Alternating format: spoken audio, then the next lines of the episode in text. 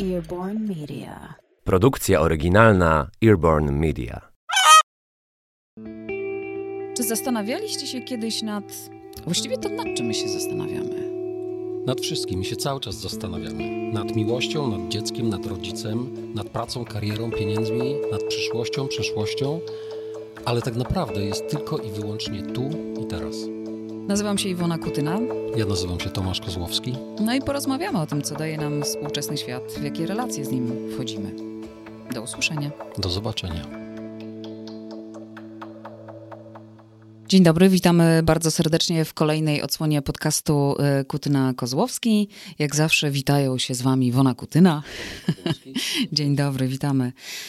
Dzisiaj temat, miałam powiedzieć trudny, ale nie wiem, czy tak naprawdę trudny, bo rozmawiać mamy o samotności.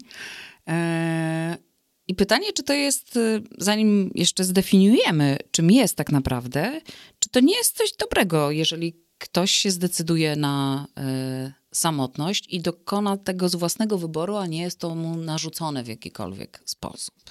Wiesz co, ja to rozdzielam pomiędzy bycie samym a samotność, rozumiejąc, że samotność jest raczej czymś uciążliwym i trudnym, a bycie samemu. Wiesz, można być samotnym wśród ludzi. Można być samotnym w rodzinie, w pracy, jak na przykład ludzie, którzy mają ciężką depresję albo jakieś tego typu trudności, mogą być otoczeni ludźmi, a i tak być zamkniętym w takiej swojej szklanej kuli i wszyscy mogą się śmiać i nawet ta osoba może też się śmiać i wszystko może być super dookoła, a mimo to ten człowiek jest zamknięty w tym swoim, w tej swojej trudności, której nawet nie jest w stanie rozpoznać, bo jeżeli się odnosimy do tej choroby. I można też wybrać sobie sposób na życie, który można nazwać samotniczym na przykład. Ale chodzi o to, żeby po prostu być samemu, żeby nie być z innymi ludźmi, żeby być w zgodzie z samym sobą, lubić przebywać w swoim towarzystwie, spędzać ten czas właśnie w taki sposób. I myślę, że to w oparciu o twoje pytanie, ja bym na samym początku zrobił takie rozróżnienie.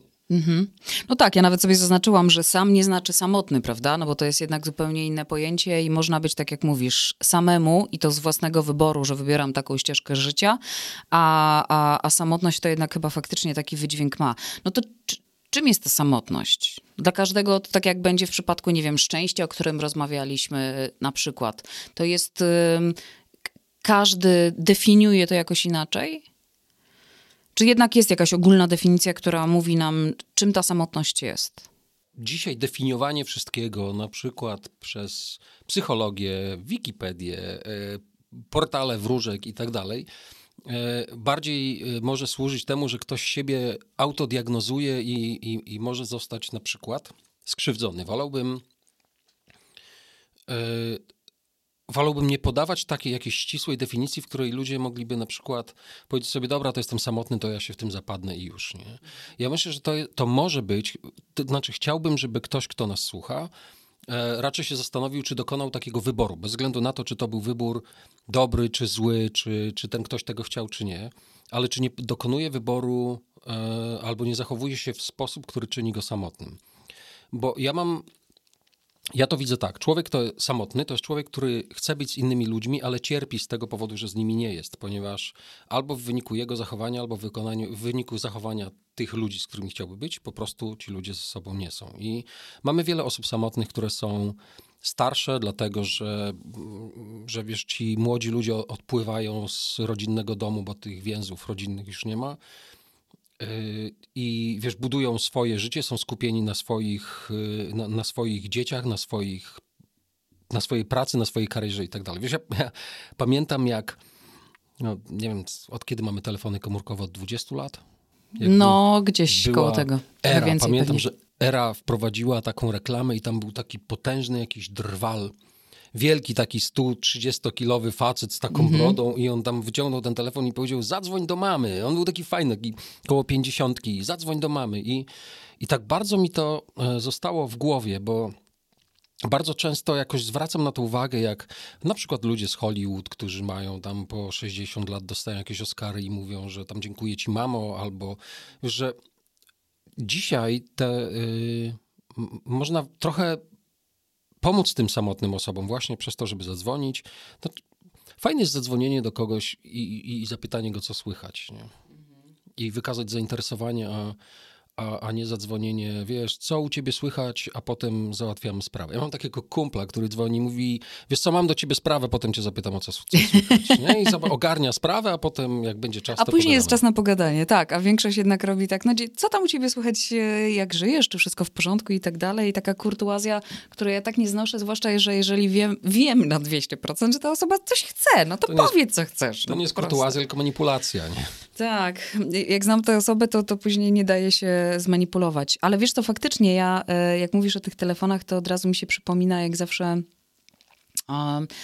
też w kontekście tej samotności, jak właśnie zastanawiałam się, jakie wątki możemy poruszyć i że czy nasi rodzice pozostawieni na przykład sami sobie właśnie nie mieli, czy nie mają takiego poczucia, że jak właśnie my wyjeżdżamy, czy wyjechaliśmy, oni zostali i ja na przykład bardzo żałuję, ja wiem, że to jest też w kontekście takiej przeszłości, o której sobie będziemy rozmawiać, że nie wiem, że za rzadko dzwoniłam do mojej mamy, że mogłam częściej ją odwiedzać, tak? I zawsze po fakcie jest, że czegoś się żałuję, że nie sięgnęłam po ten telefon i nie zadzwoniłam, bo wiem, że ta mama siedzi sama w domu, paręset kilometrów ode mnie i tak naprawdę taki telefon zawsze sprawi jej olbrzymią przyjemność, tak? Kiedy twoja mama odeszła? 10 lat temu. Wiesz, ja a propos trauma, strata, żałoba i te zjawiska, o których rozmawialiśmy i będziemy rozmawiać, to jest też tak, że i na przykład w moim poczuciu winy, o którym też ci opowiadałem kiedyś w ramach ratowania ludzi w górach, to jest tak, że zadajesz sobie pytanie, czy za rzadko do niej dzwoniłam. W momencie, kiedy na przykład przypomnisz sobie sytuację, w której nie zadzwonię do niej, bo nie chcę sprawić jej przyjemności albo chcę jej dokuczyć, to wtedy tak. Ale jeżeli nie zadzwoniłaś dlatego, że nie miałaś czasu, byłaś czymś zajęta, nawet jeżeli to jest kariera czy cokolwiek, to myślę, że taki dobry, kochający rodzic by się z tego cieszył. Ja patrzę na to z mojego punktu widzenia, nie chcę dokonywać żadnej diagnozy czy analizy i myślę sobie, że chciałbym, żeby moje dzieci były zajęte, żeby nie miały czasu do mnie zadzwonić, żeby były pochłonięte budowaniem swojego życia, realizacją swojej pasji, budowaniem swojego szczęścia i tą chwilą. Miałem takiego szefa, kiedyś, który się non-stop bawił i pamiętam, kiedyś do niego zadzwoniłem, on mówi, wiesz co, nie mogę teraz z tobą rozmawiać, bo dobrze się bawię, nie? I tak, wiesz, to było takie bardzo nienormalne w takim sensie, że poza normą, ale w sumie uczciwe takie i prawdziwe. Szczere, no. Wiesz, bo taka jest prawda, no przecież nie ma nic złego w tym, że facet się dobrze bawi, no i okej, fajnie, tak, że potrafi to powiedzieć. Wiesz, no. Ale wydaje mi się, że fajne jest to, że odebrał ten telefon i tobie to powiedział, bo najgorzej jest to, czego ja strasznie nie lubię, że ktoś nie odbiera i nie odpowiada. Może, nie wiem, ma możliwość takie w telefonie, nie wiem, oddzwonię, nie mogę rozmawiać, cokolwiek, prawda, albo nie wiem, nie mam ochoty z tobą rozmawiać. Zresztą to samo jest z mailami, o czym też doskonale wiesz, bo rozmawialiśmy wiele razy na ten temat, że jeżeli nie chcesz mi w czymś pomóc, czy jeżeli, nie wiem, nie przyjmujesz mojej jakiejś tam propozycji, czy zgłaszam się do ciebie do pracy, a ty mnie odrzucasz. Okej, ja to zrozumiem, tylko błagam, odpisz. Powiedz nie, dzięki, nara, już. A to milczenie właśnie w przypadku nieodbierania telefonów, nieodpisywania na SMS-y czy maile jest dla mnie tak irytujące, że to jest właśnie ten brak szacunku, który nam się non-stop przewija. Może być dla ciebie irytujące, dlatego że to jest coś, co odbiega od twojej normy, od twojego standardowego zachowania. Bo to tak jest, że my patrzymy na świat przez pryzmat własnych zachowań i... tak, oczekujemy tego od innych, tak, niezależnie od tego, jakie to jest. Po jednej stronie barykady, jak ktoś stoi przed telewizorem, ogląda TVN24, a z drugiej strony ściany ktoś ogląda TVP Info i jeden i drugi powie, no ma rację, dobrze mówi, ma rację. To znaczy, że po prostu zgadzamy się z tymi poglądami, a nie, że wiemy, że ten ktoś ma rację, bo też możemy się mylić, wszyscy mogą się mylić. Natomiast, wiesz, ja sobie myślę, że jeżeli ktoś nie oddzwoni albo nie powie, to jest albo brak asertywności, co wiesz, brak umiejętności, wiesz, powiedzenia takiej sprawy. My zresztą bardzo często myślimy, że asertywność jest umiejętnością mówienia nie, a asertywność ma 28 komponentów. I to są bardzo różne rzeczy, bo to są kwestie też i na przykład, nie wiem, wyrażania pochwał, przyjmowania pochwał, albo odrzucania pochwał, albo odrzucania krytyki i tak dalej, i tak dalej. Ale jak ja tak liczyłem, no w zeszłym roku wysłałem takich różnych zapytań, próśb i zaczepiałem bardzo różnych ludzi, gdzieś około 10 000. I przez ostatnie 4,5 roku, jak realizuję ten projekt Jump for the Planet, tylko 2 osoby wprost mi odmówiły. Tylko 2 osoby. Powiedziały tak, nie wierzę w ten projekt, uważam, że tego się nie da zrobić i już. Kilka osób doprowadziłem do wrzenia, że mi to powiedziały, ale była to moja inicjatywa, bo ja po prostu chciałem wiedzieć, na czym stoję. I teraz na przykład mam tak, że jeżeli ktoś mi nie odpisuje, nie odpowiada, czasami jeżeli jest to coś dla mnie istotnego, no to po prostu, tak jak w przypadku jednej osoby, z którą tam rozmawiałem na temat jednego wyjazdu zagranicznego i czegoś tam jeszcze, napisałem, czy te projekty są dalej aktualne, bo muszę planować sobie kalendarz. Widzę, że jest odczytano, nie ma informacji. Drugi raz piszę, to w takim razie ja zwalniam te terminy i już. I po prostu chcę też jeszcze powiedzieć, że myślę o tym i nie chcę kogoś traktować dokładnie w taki sam sposób, choć ludzie bardzo często wklejają sobie na Facebook takie, że taki jesteś zdziwiony, kiedy ja potraktowałem ciebie w taki sam sposób, jak ty potraktowałeś mnie. Ja tego nie chcę robić, nie mam potrzeby mszczenia się na ludziach i nie odbierania od nich telefonu. Rozumiem, że może to być dla nich trudność, nie? Ale szkoda czasu, moim zdaniem, na to, żeby się nad tym zastanawiać, bo to jest też, tak mi się wydaje, jakiś rodzaj takiej bolesnej, trudnej samotności, kiedy ten człowiek zostaje sam i bije się z tym obrazem siebie samego, który nie potrafi odpowiedzieć. Nie? Może ludzie, którzy są samotni, to znaczy, zakładam, że ta samotność jest tym gorszym niż bycie samemu, że to jest że to jest taki ból, który wynika z tego, że nie potrafimy w jakiś sposób skomunikować się z ludźmi, albo ci ludzie nas nie rozumieją. Wiesz, to jest tak, ja ci powiem, będziemy się kłócić, a ja ci powiem, nie rozumiesz mnie. No, można odpowiedzieć, może nie jesteś w stanie wyrazić tego tak, żebym cię zrozumiał. Nie? Może, wiesz, to myślę, że w dużej mierze powinniśmy się jednak zastanawiać nad tym, jak my odbieramy daną osobę i co my robimy, żeby ta osoba nas odbierała, bo może ta osoba nie jest warta tego zachodu, nie? Tak, i on w tym wszystkim może faktycznie jest bardziej samotna niż nam się wydaje, bo na przykład otacza się ogromem ludzi, którzy są tak naprawdę tylko jakąś taką ozdobą, która się wokół pojawia i to gdzieś ona ma chwilami próbuje mieć takie poczucie, że nie jest osobą samotną, no bo przecież tabun ludzi wokół, jak przyjdzie co do czego i zacznie analizować i rozkładać na czynniki pierwsze, to okazuje się, że zostaje tylko ona. Na przykład. Tak. Myślę też, że innym rodzajem samotności jest samotność, która jest wynikiem straty kogoś, nie? Zmarł mąż, zmarła żona, zostałam sama, zostałem sam. Doskwiera mi samotność, bo wszędzie czuję jego zapach, widzę, nie wiem, zdjęcia, tu leży jego koszula. Wiesz, ja byłem kiedyś w takim domu, w którym był pokój młodego człowieka, który zginął w wypadku. Nie wiem, z 10-12 lat ten pokój był nietknięty. Nie? I nie oceniam tego, czy to dobre, czy to złe, ale jest to taki obszar, który, wiesz, to jest ta rana jest cały czas niezabliźniona. No więc właśnie chciałam o to dopytać, czy z takiego psychologicznego stricte punktu widzenia jest to dobre rozwiązanie, bo chyba też ten etap żałoby i tego płaczu po kimś bliskim w pewnym momencie trzeba zamknąć, bo to tak jak mówisz, to będzie cały czas rozwalone i nigdy się z tym nie uporamy. Wiesz, od tysięcy lat we wszystkich kulturach są tradycje chowania zmarłych. Chowania, palenia, grzebania, jakkolwiek.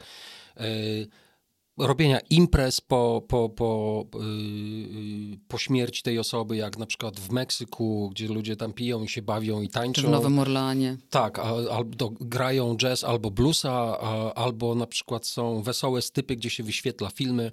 Widziałem ostatnio taki pogrzeb, w którym wjechała trumna do do tego dołu. I nagle głos tego nieboszczyka. Hej, frajerzy, coś tam idę. Ale w Meksyku chyba jest taka tradycja, nie chcę tutaj przekłamać, że tam jest pogrzeb jeszcze lepszy, ponieważ tam mumifikują osobę, która zmarła i ustawiają czy usadzają w pozycji, tak, z którą najbardziej się kojarzy i po prostu jest pogrzeb, gdzie ta osoba, nie wiem... Koleś był w gangu, dajmy na to, w Meksyku i najczęściej w domu grał w PlayStation, więc siedzi taki, te zwłoki takie zmumifikowane przed telewizorem i z gadżetem do PlayStation, więc to jest niewiarygodne, jak każdy kraj czy każda kultura inaczej do tej śmierci podchodzi. Już nie ma co analizować, która jest lepsza i która przynosi później lepsze efekty dla ludzi, którzy zostali po tej stracie, ale no ciekawe rozwiązanie. Wiesz, czy myślę o tym, że tak czy inaczej, czy ten zmarły człowiek, który przed śmiercią nagrał tę śmieszną wypowiedź, naprawdę ludzie stoją nad tym grobem i się śmieją. Czy jest to mumifikacja, czy jakkolwiek. Jest to ceremonia, która zamyka pewien rozdział. Ona jest potrzebna, dlatego że, wiesz, w ogóle żałoba przebiega w taki sposób, że te pierwsze dni od śmierci tej osoby do pogrzebu to jest bardzo często taki moment, w którym człowiek nie wierzy w to, co się stało i całkiem dobrze funkcjonuje. Jest złamany, potem jakoś tak troszeczkę wychodzi i ten pogrzeb, ta ceremonia uświadamia człowiekowi, że to się stało i potem zaczyna się zjazd.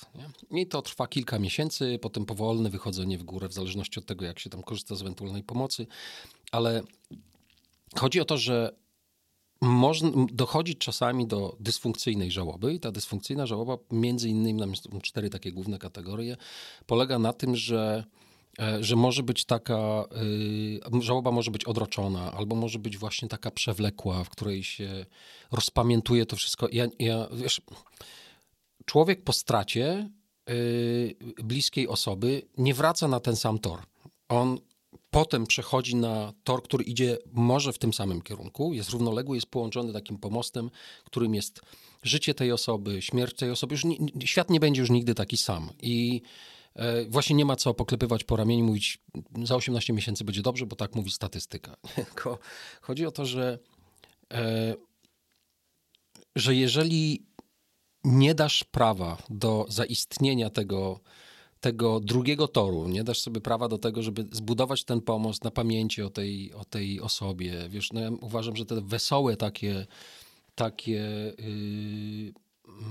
akcenty, wiesz, wspominające tę osobę jako fajną, wiesz, pokazujące, nie wiem, osiągnięcia albo śmieszne rzeczy, to jest dobre, bo ja pamiętam z dzieciństwa, mój kolega, taki od dziecka najbliższy przyjaciel, on miał 20 parę lat i popełnił samobójstwo. I pamiętam otwartą trumnę, kiedy my, bardzo młodzi ludzie, wchodziliśmy do tej kaplicy ciężkiej i takiej smutnej. W tej kaplicy jest taki wielki witraż z takim złamanym drzewem. No to jest takie straszne po prostu wszystko.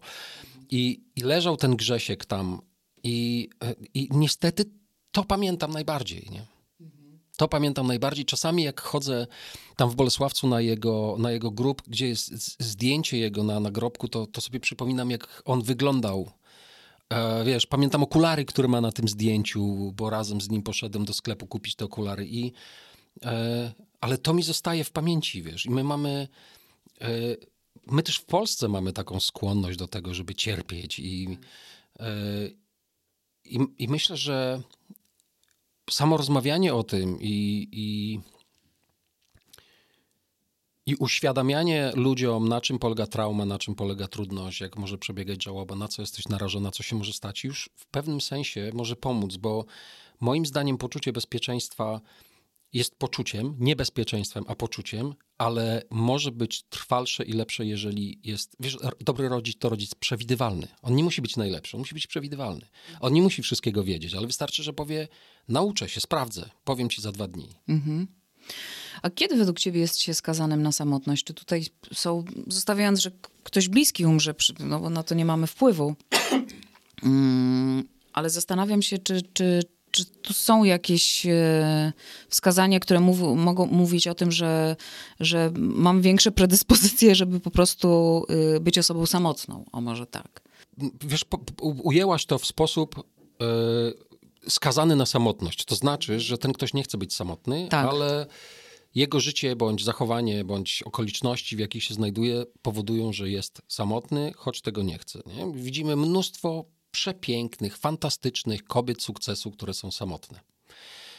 Ja na przykład zastanawiam się czasami, czy to nie jest tak, że te osoby, które są, wiesz, tak hołubione dookoła przez wszystkich i są świadome tej swojej atrakcyjności, nie stawiają sobie bardzo, czy otoczeniu nie stawiają bardzo wysokich wymagań. Że ten super facet musi przyjechać na białym koniu, czy w białym Mercedesie, czy nie wiadomo w czym. I to jest to, o czym rozmawialiśmy. Doktorat, wizytówka, pozycja społeczna, zawodowa, jakakolwiek. I potem się okazuje, że jakiś grubcio, wiesz, z ledwie zrobioną maturą jest fantastycznym ojcem i wiesz, przewraca się z dzieckiem w piaskownicy i w ogóle ta kobieta patrzy, po prostu się rozpływa, bo jej szczęście jest w rękach innej szczęśliwej osoby i to wszystko się fajnie buduje. Nie? A ona może sobie na przykład posiedzieć albo nie, albo ona z przyjemnością sama zajmuje się tym dzieckiem, żeby on mógł sobie coś tam poczytać jakkolwiek. Nie? Tak jak mówiliśmy, że to muszą być 3 systemy. Nie? Tak, tak. I ja sobie myślę, że jeżeli ktoś mówi sobie, jestem skazany, skazana na samotność, to znaczy, że są jakieś czynniki, które powodują, że tak się dzieje. Nie? Wiesz, to jest takie zadanie sobie pytania, czego ja teraz chcę? Albo dlaczego jest mi źle? To takie proste, nie? Dlaczego jest mi źle? Bo czuję się samotny. Dlaczego jestem samotny na przykład? Bo nie mam przy sobie jakiejś osoby. Że ja na przykład cierpię, jak wyjeżdżam, cierpię, bo ja tęsknię bardzo za moją rodziną. I wiem, że to jest dla mnie trud. Ja nie potrafię usiąść sobie i oglądać filmów i odpoczywać. No bo ja bym wolał, nawet jak ta wariatka mi skacze po głowie, to ja wolę, żeby mi skakała po głowie, niż żebym na przykład siedział sobie sam. Mm-hmm. Chcę oczywiście odpocząć, ale mam po prostu do tego inne podejście. I tak czuję się czasami samotny. Mając wspaniałą rodzinę, kilku świetnych przyjaciół, czuję się czasami bardzo samotny. Nie? Ale to chyba każdy ma takie, tak mi się wydaje, takie momenty, że łapiesz się na tym, że nie wiem, może to kwestia lepszego, gorszego dnia, że tak naprawdę, zwłaszcza w momentach jakichś trudnych, tak, że nie wiem, ta druga strona mnie nie rozumie, jestem samotna, bo tak naprawdę nie jestem w stanie nikomu powiedzieć, nie wiem, tego, co czuję i sama z tym wszystkim muszę się zmagać na przykład. Tak, mówimy o 2 rodzajach samotności. Ta druga osoba mnie nie rozumie i jestem samotna i muszę się z tym sama zmagać, a ja mówię, jestem sam, bo nie ma mojej rodziny przy mnie, w związku z tym czuję się doskwiera mi samotność. Mhm. Nie? Ale lubię też na przykład jechać w Kalifornii trasą numer 1, oglądać ocean, słuchać muzyki i jechać na skoki. Ten rodzaj bycia samemu bardzo mi się podoba. To jest dla mnie odpoczynek. No tak, ale to wiesz, że ta rodzina jest, że tak powiem, za ścianą w zasadzie, tak, czy za rogiem i za godzinę czy 2 ich zobaczysz. Tak? A to jest inaczej, kiedy wyjeżdżasz, nie wiem, na miesiąc do Polski na przykład, tak jak teraz i wiesz, że to spotkanie nastąpi, a musisz dużo jeździć za kilka dni. Prawda? Tak, no to jest właśnie moim zdaniem bycie samemu jest takim fizycznym aspektem. Bycie samotnym jest aspektem psychologicznym i ja myślę, że w wyniku tego, jak wszystkie rewolucje przemysłowe i to, jak się rozwijamy od tych 150 czy 170 lat, spowodowały, że my się bardzo mocno oddzieliliśmy od siebie i nawet w tych grupach, jak mamy te open space'y i nie wiadomo, i ludzie siedzą w zespołach, to może, wiesz, wystarczy spojrzeć do knajpy, wiesz, gdzie siedzą pary, które idą sobie na pizzę i jedna i druga osoba ogląda telefon, nie?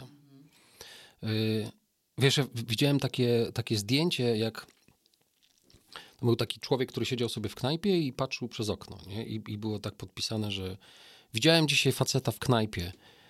Siedział, gapił się w okno i pił kawę, jak jakiś psychopata. Wiesz, bo bez telefonu, bez komputera, no tak, wiesz. No tak. Ale ja też lubię być czasami sama, tak jak mówisz. Czy, nie wiem, wsiąść do samochodu i pojechać gdzieś, albo, nie wiem, pojechać do lasu z moim psem sama. Ale to też myślę, że w wielu przypadkach może generować zawód, jaki się wykonuje. Bo jeżeli ma się zawód taki, który sprowadza się cały czas do kontaktu bardzo intensywnego z ludźmi, do rozmów i tak dalej, to ja się łapię na tym, że po całym takim dniu wracam do domu i nie chcę mówić, chcę posiedzieć sama, a nie wiem, czy z nosem w książce, czy nawet w telefonie, czy nie robiąc kompletnie nic i się nie odzywać, i żeby nikt do mnie się nie odzywał. Na przykład. Gdzieś tam taki rodzaj bycia samemu po prostu, ze sobą, i to też jest fajne. Wiesz, ja myślę, że w ogóle wiesz, robi się różne kapsuły, które mają cię odciąć od bodźców, żeby po prostu przestać myśleć. I ten odpoczynek jest nam potrzebny. No, jeżeli ten gadżet w głowie cały czas pracuje, to on też musi. Bo to jest, wiesz, te wszystkie koncepcje mówią o tym, że tak naprawdę mózg jest tylko i wyłącznie urządzeniem przetwarzającym informacje, że my jesteśmy w polu świadomości, te informacje tam są, my je dostajemy i je przetwarzamy. Nie? To że mózg niczego nie wytwarza, tylko układa to, co jest w tych szufladach zawarte, ale to jest ciężka praca, którą się wykonuje. No, my możemy porozmawiać sobie godzinę i półtorej, w zależności od tego, jaki to jest temat. Mm-hmm. I wszystko jest fajnie, albo fajna rozmowa i nagle czujesz zjazd. Nie? No, jest to normalne zmęczenie. I wtedy wydaje mi się, że poszukiwanie bycia samemu jest nam potrzebne, bo to jest po prostu odpoczynek dla organizmu, a to nie jest samotność. Nie jest samotność. Tego. Ja mówiłam ci o tym filmie już wcześniej, wiem, że nie widziałeś, ale właśnie to mi tak bardzo dał do myślenia w kontekście samotności Nomadland. O nomadach właśnie. W Stanach to jest taka kultura bardzo popularna i gdzieś tam pretekstem do zrobienia tego filmu była kryzys w Stanach Zjednoczonych, bo główna bohaterka nie jest własnego wyboru, pewnie ląduje w wanie i w tym wanie mieszka i funkcjonuje, ale tam jest tak, ja tak odbieram, wybiera samotność, ponieważ gdzieś na jej drodze pojawia się mężczyzna, który proponuje jej, żeby go odwiedziła, zatrzymuje się u swoich dzieci i później proponuje, żeby została, rano się budzi, jej już nie ma. I tak się zastanawiam właśnie, na ile to jest jej wybór, gdzieś tam u podstaw którego jest to, żeby nie być od kogoś uzależnioną, żeby jednak te emocje zostawić na takim poziomie, jak jest, bo można się domyśleć, że w konsekwencji tego by było, nie wiem, że może by się związała z tym mężczyzną, z tymi ludźmi, a już została doświadczona, bo jej mąż umarł na nowotwór i tak dalej, tak? Że ona z premedytacją wybiera samotność chyba, nie bycie samej, tak myślę, bo to takie aspekty są, że mam wrażenie, że chwilami, że ona jest sama i że to jest w takim kontekście, nazwijmy to pozytywnym, ale chwilami, że jest bardzo samotna, ale to też jest wciąż jej wybór. Wiesz, tak. Ja widzę to w taki sposób, że ludzie mogą wybierać samotność jako cierpienie, dlatego że na przykład po odejściu bliskiej osoby mogą nie chcieć się z kimś związać, ponieważ wciąż są związani z tą osobą i będą uznawać kolejny związek jako zdradę, jako złamanie jakiejś przysięgi, wartości i tak dalej. Ale mogą być też osoby, które chcą się ukarać za to. Na przykład czasami osoby, które podchodzą, które są ciężko chore, traktują chorobę, mogą traktować chorobę na przykład jako wyzwanie. Mają nowotwór i po prostu, wiesz, przewracają cały świat, potem inspirują i motywują ludzi, choć, wiesz, mieli na przykład nowotwór jak miliony ludzi na całym świecie, bo jest tego bardzo dużo, ale są osoby, które po prostu, wiesz, czy osoby na przykład, które by doświadczyły bardzo poważnej przemocy w rodzinie, czy osoby, które były porzucone przez rodziców i wiesz, doświadczały czegoś dramatycznego w domu dziecka, a potem ratują cały świat i pomagają innym. I ja sobie myślę, że czasami to bycie samemu, to bycie właściwie samotnym może być formą karania się i cierpienia w imię tego, że na przykład osoba, która odeszła, też cierpiała, będąc chorą. Na przykład patrzymy na cierpienia osoby, która jest nam bliska, i ta osoba powolutku gaśnie, chudnie, choć mówi, proszę, układajcie sobie życie po moim odejściu, no to ten ktoś czuje się winny i musi ponieść za to jakąś karę. I to jest to, o czym rozmawialiśmy kiedyś, że my przenosimy te traumy z dzieciństwa, jeżeli rodzice budzą w nas poczucie winy i mówią, Bóg mnie pokarał takim dzieckiem na przykład, albo poświęciłam moje życie dla was, albo ja całe życie pracowałem dla was i tak dalej, nie? To ja cały czas odnoszę się do tego, to twoja odpowiedzialność, rodzicu.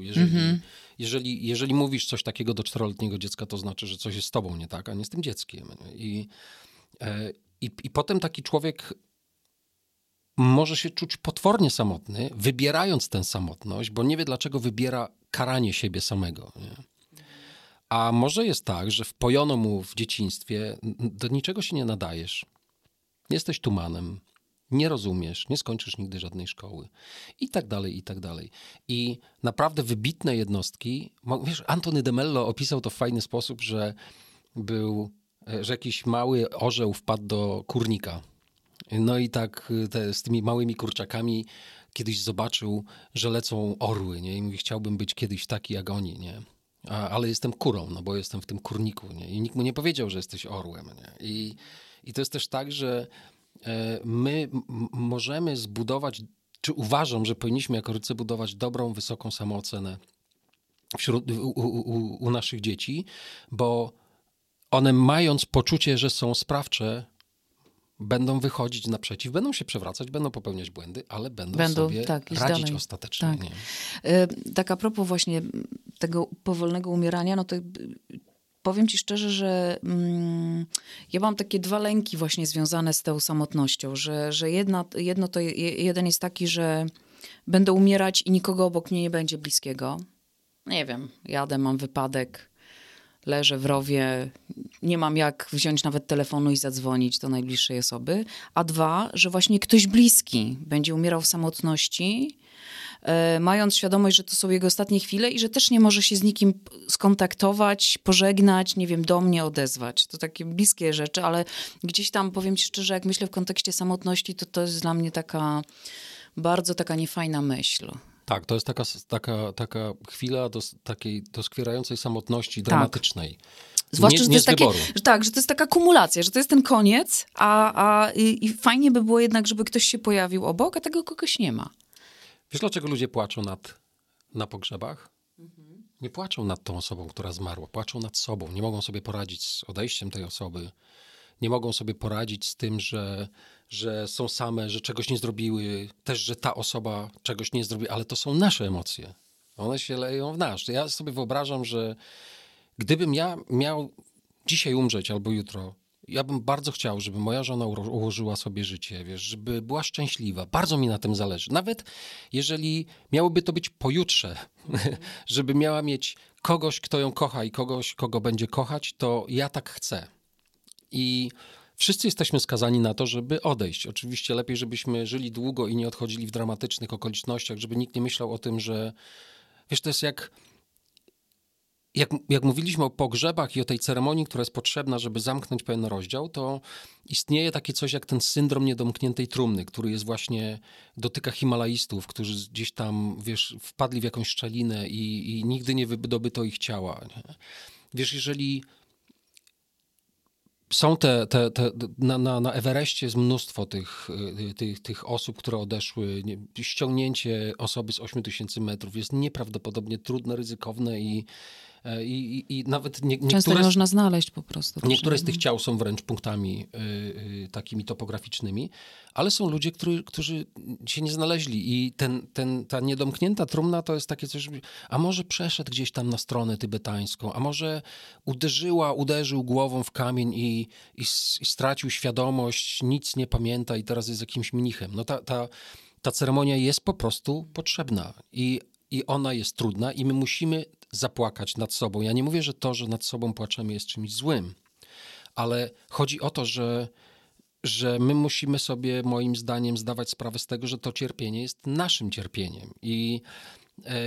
I ja mam takie poczucie, że osoby, które odchodzą, oczywiście myśląc ze swojego punktu widzenia i też rozmawiając z osobami, które były bliskie śmierci, bo miałem też takie...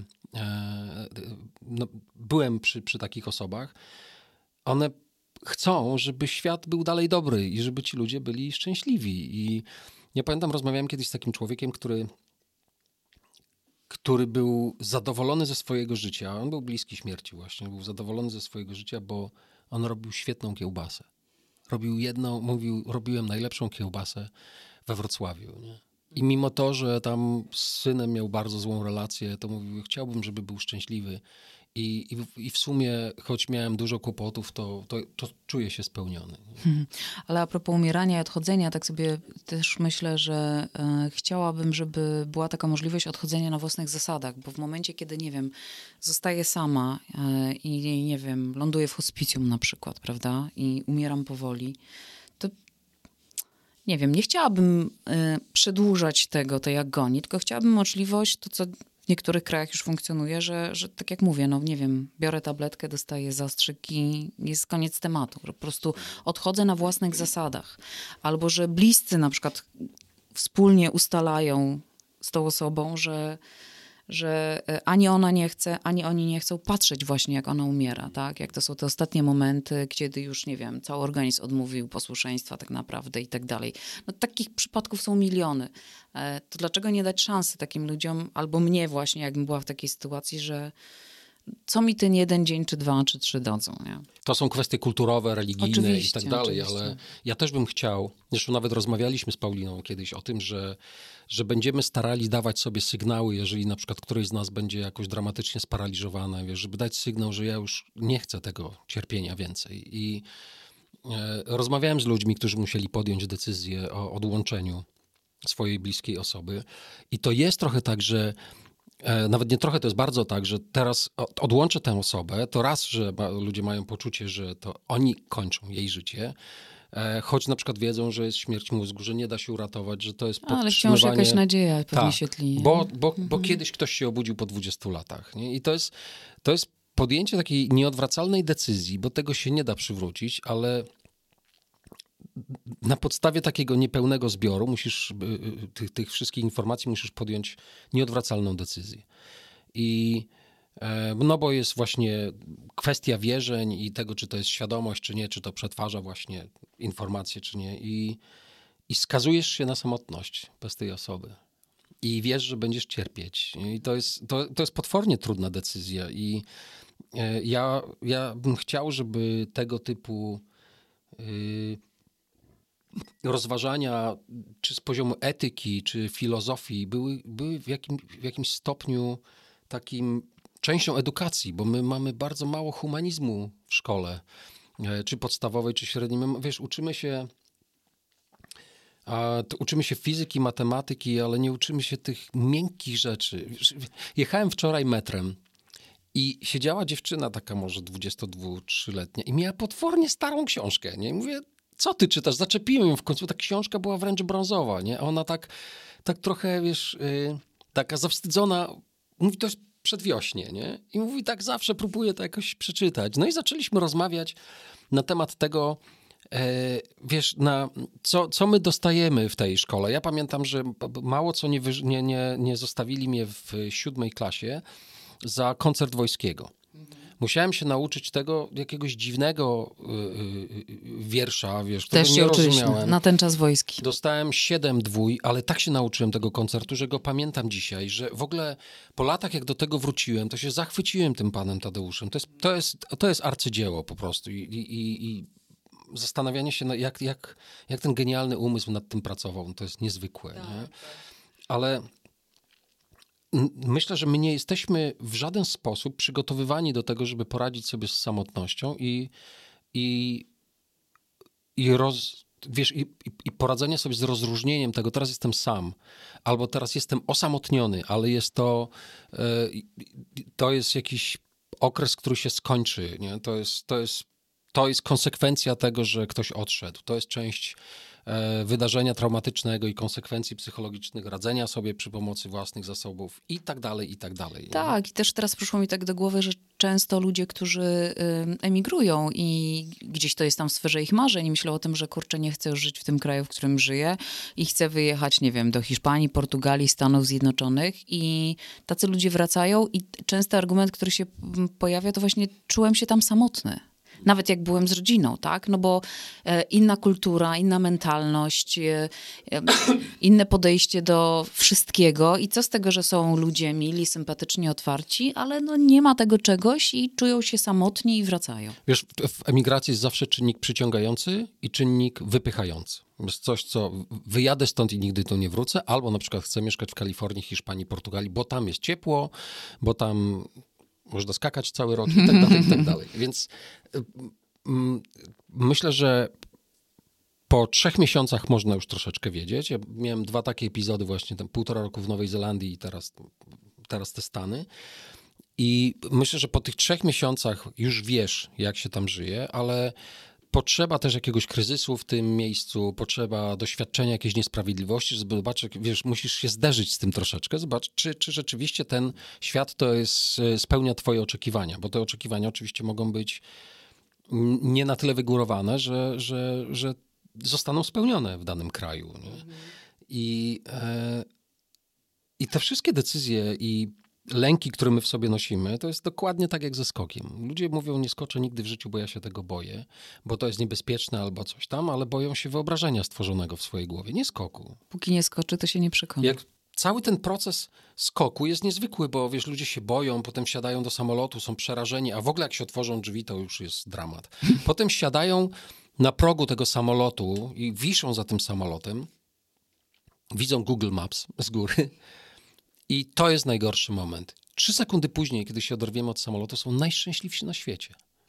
Ale a propos skoku, nie obawiasz się, znaczy masz takie myśli związane z, że jak będziesz tam bardzo wysoko, że właśnie ta samotność gdzieś tam będzie ci doskwierać, mimo sztabu ludzi, którzy będą, no nie wokół, ale generalnie wokół ciebie, którzy będą nadzorować, pilnować, śledzić, miliony ludzi na świecie, tam na dole czekać, jak to się wszystko, ale mimo wszystko to będziesz tylko ty tam. Tak, ale ja tam będę sam. No właśnie. Nie będę tam samotny. Mhm. Tak sądzę, bo wiesz, ja tak kilka razy ktoś mi zadał pytanie, czy ja sobie wezmę jakąś muzykę, albo czego będę słuchał wznosząc się, bo będę się tam wznosił 2,5 godziny i potem na tych 45 kilometrach będę pół godziny jeszcze tam siedział, czyli 3 godziny tam będę w sumie. I ja powiedziałem, że absolutnie, ja chcę słyszeć, jak pracuje ten cały kombinezon, no bo to jest taki trochę statek kosmiczny, tam będzie instalacja grzewcza, ta instalacja tlenowa, na pewno to będzie słychać, ponieważ będzie się zmieniać ciśnienie, więc to będzie regulować to automatycznie. Poza tym cały czas komunikacja musi być, prawda? Tak, z Ziemią. Tak, ja chcę to przeżyć tak, jak to ma być. Nie chcę zagłuszać tego, bez względu na to, czy to będzie dobre, czy złe, czy to będzie mnie straszyć, czy nie. No, będę miał jeszcze bardzo dużo w tych kombinezonach, spędzę czasu, więc się tego nauczę, ale myślę, że jeżeli będę tam miał jakieś takie trudne przeżycia, to one bardziej wynikają z tego, że ja mam taki w skokach takich zwykłych, czy w jakichś takich pięknych chwilach, zawsze żałuję, że nie ma tam kogoś ze mną po to, żeby ten ktoś mógł zobaczyć. Ja nie potrzebuję tej osoby, ja bym chciał tylko, żeby się tym podzielić. Tak jak myślę na przykład, nie wiem, o Paulinie, o moich dzieciach, żeby, chciałbym, żeby oni też tego doświadczyli. I myślę, że ja bym chciał, żeby ludzie, żeby wszyscy mogli sobie skoczyć, żeby wszyscy mogli sobie zobaczyć kosmos, żeby wszyscy mogli doświadczać szczęścia, bo wtedy byśmy byli po prostu... Wszystko byłoby fajniej, nie? Oj tak, żeby to było takie proste.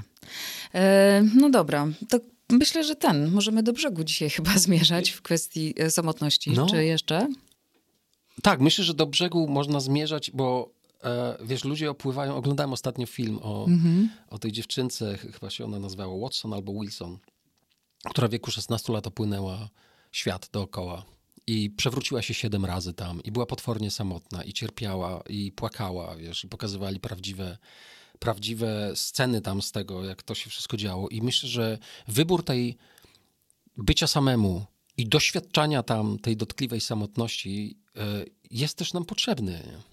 I ja bym nie uciekał też od tego cierpienia, które jest związane z samotnością, tylko bym się zastanowił, co to za lekcja jest do przerobienia i jak można to wykorzystać, żeby potem się cieszyć i być, wiesz, radosnym z bycia z drugim człowiekiem, do czego gnaliśmy tak strasznie w trakcie pandemii. Nie? Mhm. Oj tak, to pięknie pokazało nam. Ale wiesz, ja myślę, że nikt nie uniknie samotności na pewnym etapie swojego życia, nawet jeżeli to będzie trwało chwilę. I dobrze by było, gdybyśmy się do tego przygotowali. No to mam nadzieję, że nasze spotkanie chociaż troszeczkę pomoże ewentualnym. Bardzo dziękujemy za dziś. No dziękuję. I oczywiście polecamy się i do usłyszenia. Do zobaczenia.